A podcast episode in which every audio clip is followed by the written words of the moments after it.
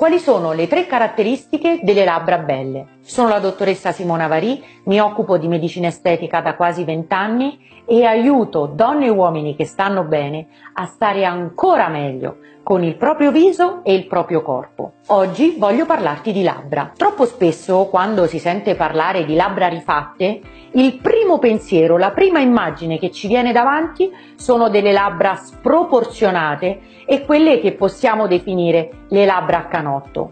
Ma in realtà, perché delle labbra siano effettivamente belle, devono avere 3 caratteristiche che nulla hanno a che vedere con il loro volume. Le labbra belle sono belle quando sono definite nel loro contorno, quando sono proporzionate al viso che le deve portare e quando sono uniche. Cosa intendo dire con uniche?